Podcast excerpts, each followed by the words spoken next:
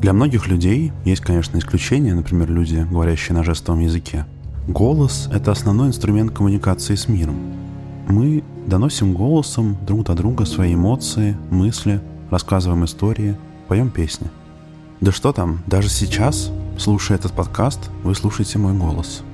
Ну и, конечно, благодаря этой его способности воздействовать на мир, голосу всегда было особое отношение, как к чему-то магическому и мистическому. Например, во многих славянских культурах была оппозиция голос и молчание, то есть жизнь и смерть. Голос — это свойство живого, а иной мир отмечен печатью беззвучия. Существуют заговоры, в которых болезни изгоняют туда, где не поют петухи, не блеют овцы, не звучит волынка, не поют девушки. Но и вообще молчание и отсутствие голоса связаны со смертью. Во время похорон и поминок в некоторых традициях их участники общаются друг с другом шепотом. И, например, в доме, где кто-то умер, какое-то время не поют и не веселятся – Голосовое поведение вообще важно при обрядах и ритуалах. Опять же, в некоторых славянских традициях, если во время свадьбы сорвется голос у кого-то из поющих в церкви, это может повлечь за собой смерть одного из новобрачных. Продуцирующая, какая-то творческая, созидательная сила у голоса тоже есть. Например, в весенние праздники люди, собравшись на возвышенных местах, начинали громко петь или кричать. И там, где их голоса было слышно, был лучший урожай.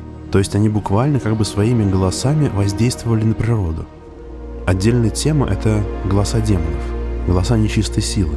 Чаще всего они вообще не способны на нормальную речь, и поэтому плачут, хохочут, свистят, стонут и так далее. Но даже если они говорят голосом, то как они это делают, то какой у них голос всегда выделяет нечистых духов именно как нечистых духов. Банник бормочет гробовым голосом, леший дико кричит, дымовой глухо разговаривает и так далее. В общем, голос демонов нечеловеческий, другой – Голос — это то, благодаря чему мы отличаем друг друга. Привет. Меня зовут Гриша Пророков, и это подкаст «Жуть».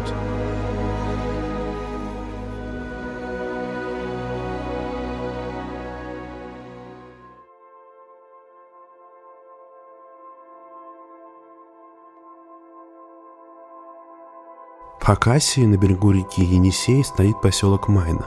Он был основан в 1732 году – в день Успения Пресвятой Богородицы. И, видимо, был построен, чтобы обслуживать медный рудник, расположенный рядом. Довольно скоро, меньше чем через 20 лет, залежи меди были исчерпаны, и жители поселка занялись сельским хозяйством. Так вот, рассказывают, что южнее этого поселка находилось старинное кладбище. Когда оно было основано, рассказы не уточняют, но можно предположить, что как раз в 18 веке. Кладбище было необычным. Каждую ночь ровно в полночь там раздавался голос. И голос этот шел будто бы из ниоткуда – Голос был мужской, но возраст говорящего было трудно определить. Это был бесплотный, шелестящий голос, словно и вообще не живого существа. О нем знали местные, но и не могли понять, что этот голос говорит. Рассказывают, что сюда даже приезжали какие-то археологи и записывали голос на магнитофон, пытались определить, что это за язык и что за слова произносятся. Все это, конечно, безрезультатно. Наконец, в 60-е годы тут начали строительство Саяно-Шушинской гидроэлектростанции – и строительство это было очень долгим. И в 1980-м при создании водохранилища кладбище затопили. Таких историй, историй о бестелесных голосах, которые слышат люди, много. Наверное, все это можно было бы списать на галлюцинации. Мало ли что услышишь от усталости, в стрессе, да и тем более, как в случае с историей из поселка Майна на кладбище, в пугающем месте, где гуляет фантазия. Но очень часто эти бестелесные голоса звучат на протяжении долгого времени в одном и том же месте – и вот тут уже труднее говорить просто о галлюцинациях. Как же так? Много людей регулярно что-то слышат.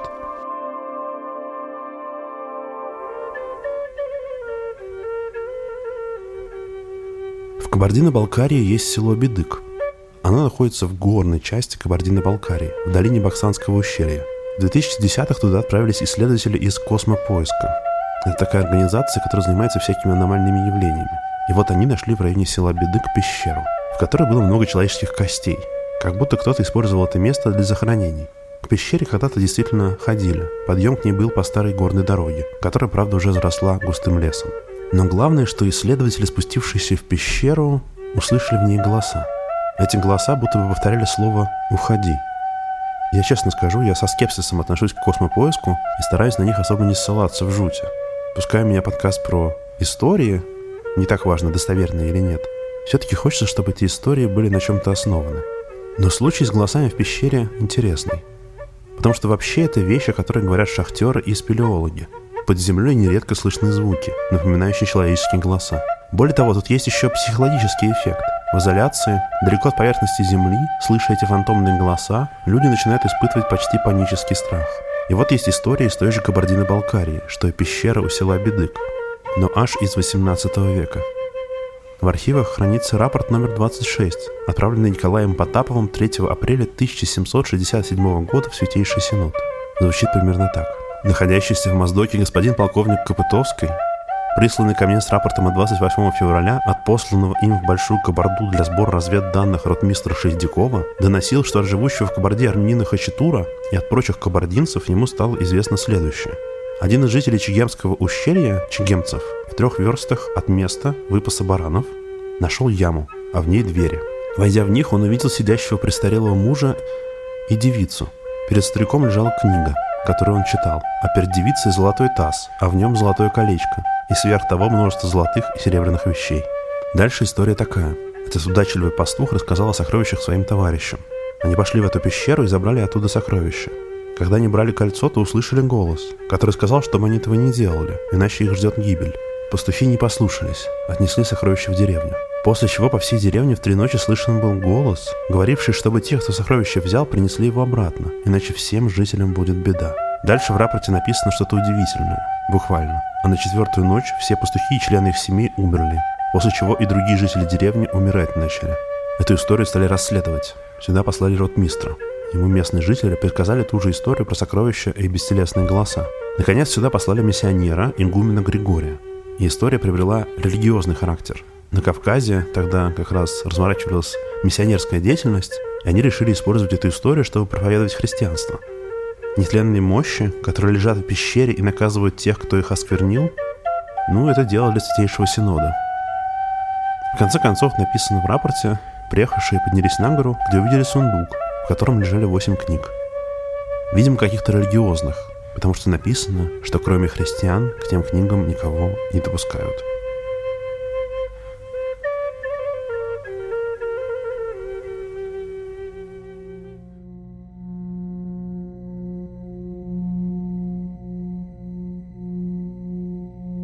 Самарская Лука – это район излученной реки Волги возле Жигулевских гор. И это странные аномальные места, полные необычных историй. Думаю, Жигулевские горы достойны того, чтобы когда-нибудь сделать про них отдельный эпизод. И рассказы о бестелесных голосах тут тоже есть. Скажем, во враге, который называется Аскульским, слышит неясное, но громкое бормотание. Местные говорят, что это Лешанка поет. За стогами прячется. Лешанка, ну то есть жена Лешего. Начале 20 века самарский исследователь Яковлев записал, на пчельнике часто слышны какие-то неопределенные звуки, и туда никто не ходит, потому что это место нечисто. Кто-то стонет, плачет, а никого нет. Еще есть былички о местных болотах. Говорят, на некоторых из них в темные безлунные ночи порой появляются призраки разбойников, и можно услышать странные бестелесные голоса, которые зовут оказавшихся тут путников и что-то им нашептывают. Но кроме того, здесь в Поволжье встречается еще одна разновидность призрачных голосов – это разные радиосигналы, голоса в эфире, в общем, голоса, пойманные электронными устройствами. Еще в 80-е многие местные жители ходили, скажем, собирать землянику или грибы и брали с собой переносные радиоприемники. И вот рассказывают, что иногда обычное радио внезапно сменялось какой-то тарабарщиной. Размеренный мужской голос настойчиво и быстро произносил набор слов на незнакомом языке. Интересно, что на Земле есть так называемые номерные радиостанции. Это таинственные радиоволны, по которым транслируются голоса, которые просто говорят цифры или загадочные слова. Они существуют как минимум с начала Первой мировой войны. И больше всего их было в период Холодной войны. Принято считать, что эти радиостанции используются для шпионажа. Оператор на них передает таким образом какие-то зашифрованные послания. Вот пример такого сигнала на русском языке. 7, 3, 9, 1, 2, 8, 3, 9, 1, 2, один, ноль, ноль, восемь, ноль. Голоса на этих радиостанциях нередко сгенерированы электронно или искажены, так чтобы нельзя было определить, что за человек говорит. Это как бы делает голоса на номерных радиостанциях нечеловеческими. А ведь сегодняшний эпизод о том, что нечеловеческие голоса неизбежно ассоциируются с чем-то потусторонним, сверхъестественным. Поэтому эти радиостанции производят такое жуткое впечатление – еще среди радиоэнтузиастов известна так называемая УВБ-76 или жужжалка. Это российская, видимо, военная радиостанция, которая вещает на частоте 4625 кГц. Она транслирует короткие, монотонные, повторяющиеся сигналы со скоростью примерно 26 тонн в минуту, 24 часа в сутки. Но иногда сигнал прерывается голосом на русском языке. Скажем, таким –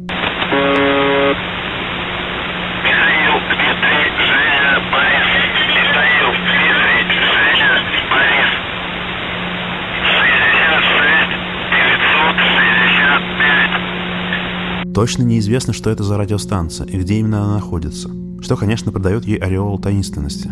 Иногда за обычным жужжанием, то есть обычным сигналом, слышно отдаленные разговоры и фоновые шумы, которые призрачно прорываются через сигнал. В 2011 году группа людей исследовала здание в поселке Поварово и нашли заброшенную военную базу. Там лежал расписанный от руки журнал радиосвязи. Из него было видно, что там раньше находился передатчик, который работал на частоте 4625 кГц. Сегодня радиостанция продолжает работать, но ее уже перенесли.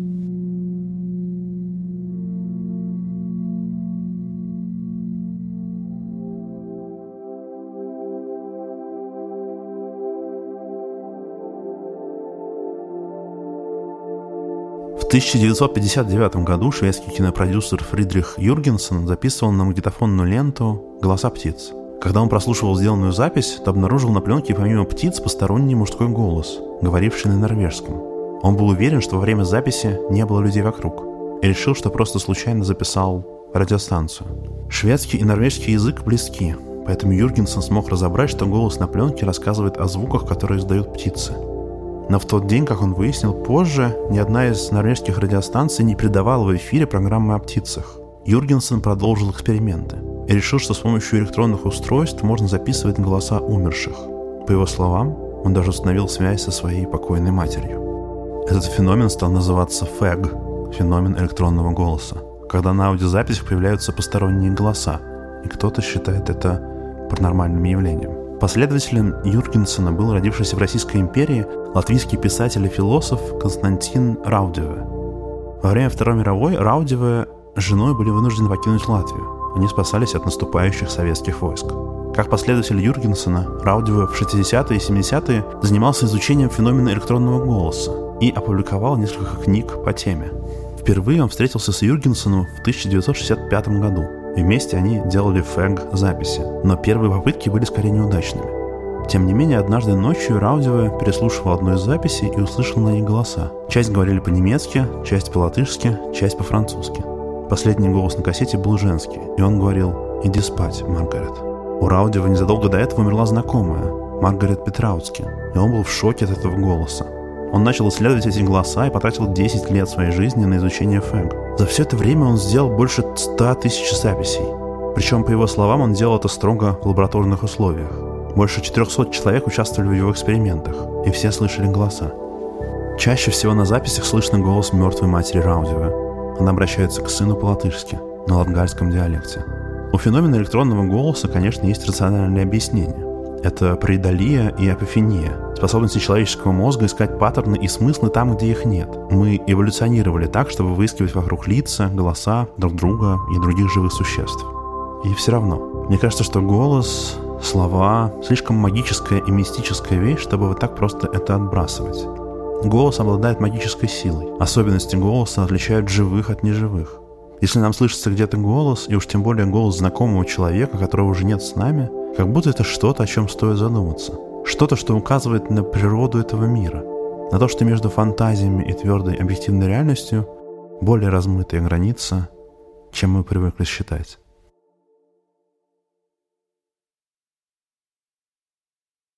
Спасибо, что послушали. Это был Гриша Пророков, подкаст «Жуть». Спасибо всем, кто поддерживает подкаст на Patreon и Boosty. Вы тоже можете это сделать. Я стараюсь там оставлять ссылки с какими-то источниками, не всеми, но частью, которые я использую.